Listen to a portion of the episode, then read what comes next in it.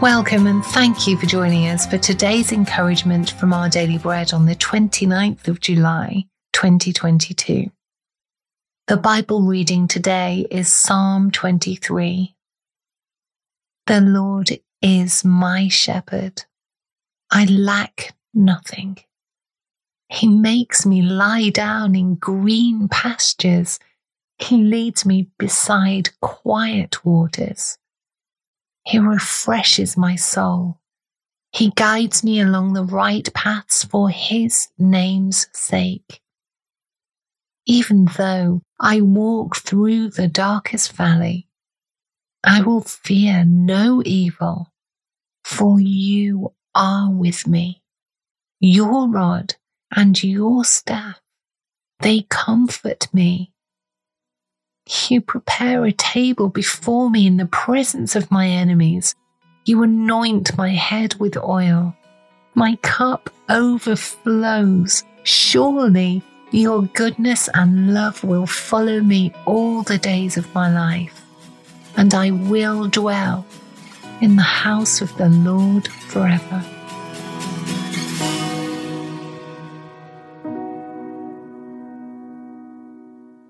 Today's article, titled Followed by God's Goodness, was written by Patricia Raybon.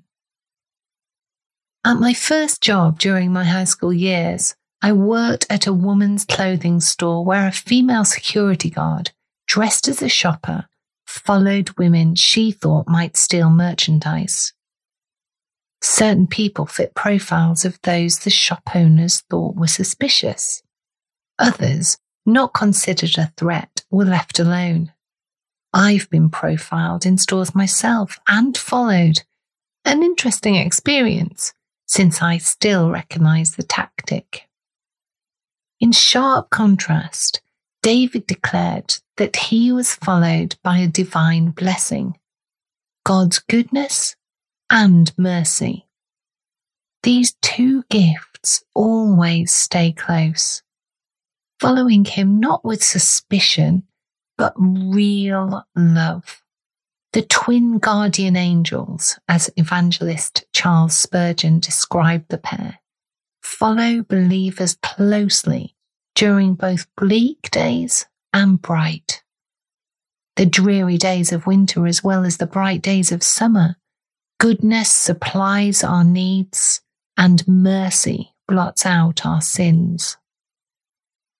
As a shepherd, David understood this intentional pairing of goodness and mercy as it's provided by God.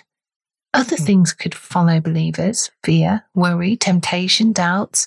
But surely, David declares with undoubting certainty God's kind goodness and loving mercy follow us always.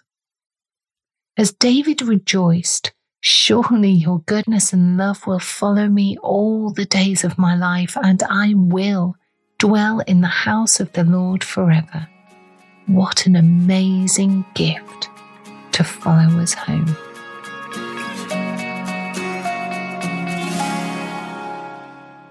Let's pray. Dear God, thank you for following me with good intentions and two beautiful blessings your goodness and mercy. Amen. Today's encouragement was provided by Our Daily Bread Ministries.